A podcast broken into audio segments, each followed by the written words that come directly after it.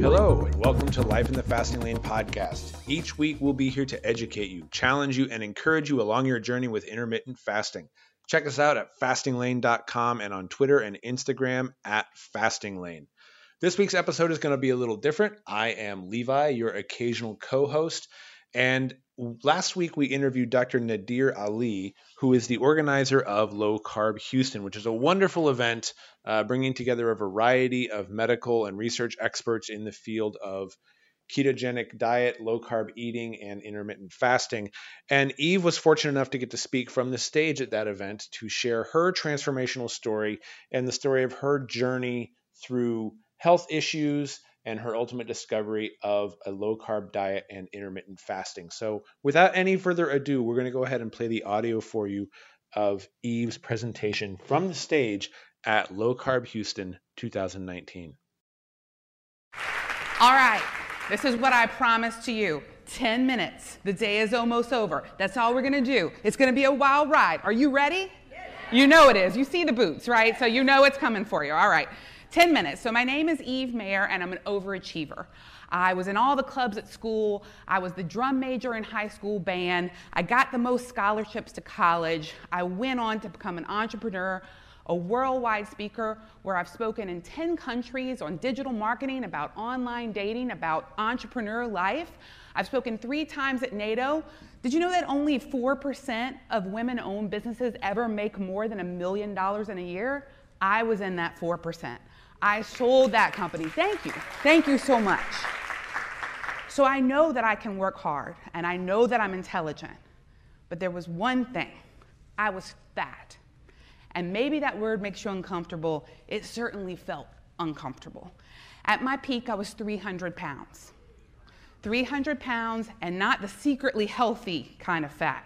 300 pounds of 24 years of fat and sick and believing that my mind and my body were secretly broken. Maybe that was the price I had to pay for having such a great life in every other area. Maybe I was good at making money and having a great relationship with my family and being a good mom or a good wife or a good friend, but the price I had to pay was that my body or my mind was broken. I don't know if you can relate to this.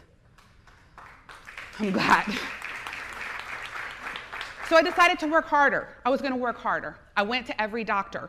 I went to every therapist. I went to every psychology session. I went to a hypnotist. She said, when you feel hungry, rub, I want you to do this. When you feel hungry, take your fingers, rub your middle finger and your thumb together, and it will decrease your hunger. Guess what? It doesn't work, but it's damn hard picking up hot donuts like this. I can tell you that much, okay? It really is. So it slows you down for like a few seconds. So, yeah, it didn't work. I got fatter. I got less healthy. And I just believed that I would always be unhealthy. I had bronchitis every year. I had respiratory infections every other month. That has nothing to be with, do with being fat, right? I had pneumonia every other uh, two years. I was sick all the time. But I still persisted. I still worked. I still took care of my child. I still worked at my company, all in despite of that. I pushed harder. I did every diet. I hired every trainer. I decided to have lap band surgery, not really because of myself, but because I wanted to have a child and I had polycystic ovarian syndrome. I was on metformin, the things that we heard about today, the things that Nadia is going to talk about. And why did I take even further steps to make my body better? Not for myself, but for the purpose of a child. And I feel like there's a lot of women here that can relate to that sentiment where we don't put ourselves first. We decide to take care of something for our child or for someone else.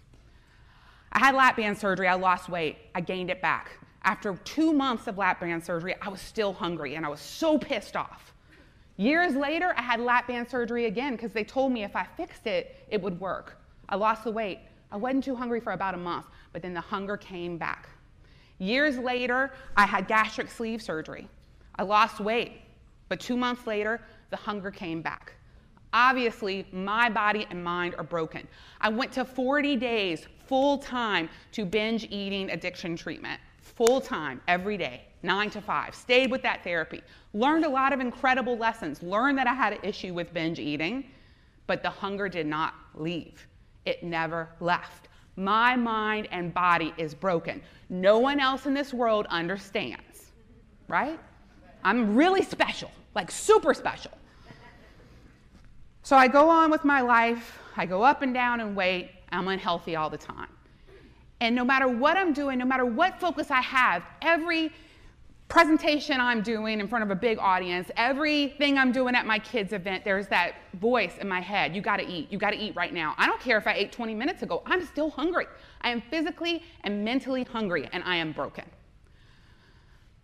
As a fluke, and let me be honest because a lot of you sound like really good people when I hear you talk, one more time, I decided to try, and let me tell you my reason. I just wanted to be smoking hot. I just wanted my outside to look as good as my inside is. Have you ever desired for your outside to just look like your inside? That's all I wanted was for it to match, and it freaking didn't match, and it hurt. So I did this to get hot. I want to admit to you my my very shallow feelings, okay? So I decided to do low carb. It wasn't to work. This was the 700th diet I ever tried. Why was this to work? It wasn't. And so I did it, and it sucked. I hated it. It was horrible. I didn't like it at all. There was no sugar. I was hungry all the time. It was awful, okay? Four weeks into it, I felt different. It was still awful. I still didn't like it. I missed cake, right? I missed ice cream. But I looked at my husband one day and I said, I was hungry five times today.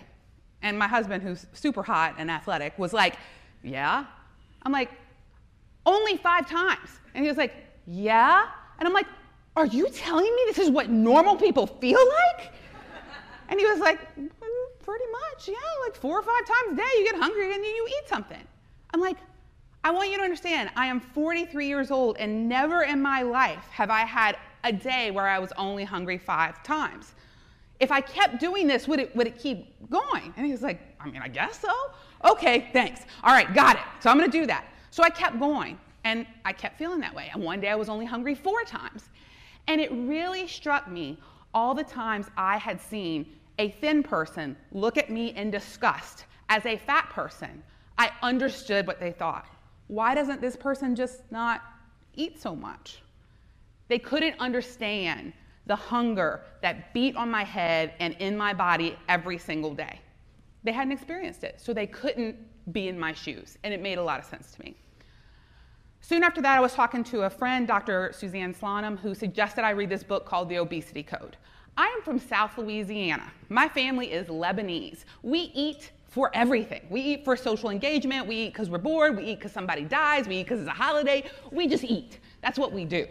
So when Dr. Fung said, you should not eat sometimes, you should eat less frequency, you should fast, that is the way to reduce insulin and feel better, I thought this guy is an idiot. what an idiot. And I was on the plane with my husband and I handed my breakfast back to the stewardess and my husband was like, What are you doing? I'm like, This guy says you shouldn't eat and you'll lose weight and you'll feel better and be healthy. He's full of crap. I'm gonna not eat. So I didn't eat for 36 hours for the first time in my life. And by the end of it, I was so mad because I wasn't dead. I wasn't like fainting and passing out. And I got so angry that I didn't eat for 10 days. I was pissed off. I'm proud to say that my husband, who is filming this back there, did not leave me after those 10 days or during those 10 days because each day I got more angry. A college educated woman, I think I'm pretty intelligent. I had this number stuck in my head. If I didn't drink water for three days, I would die. And if I didn't eat for five days, I would die. I actually believed it. Meanwhile, I had friends who were really fit, who were Muslim or Buddhist, and would say they were fasting. And I was like, God, are you okay? Are you healthy? Sitting there at 300 pounds while they were fit right? It was ridiculous. And I look back now and I did not understand. So, low carb eating and intermittent fasting changed my life. I weigh, I try not to weigh anymore because I get really pissed when it goes up like two pounds. But, like, I just want to tell you, I'm not wearing Spanx, right? So here we are. I'm breathing. Thank you very much. I am no longer morbidly obese. I am no longer obese. I'm straight up overweight. And I am so dang happy. Right?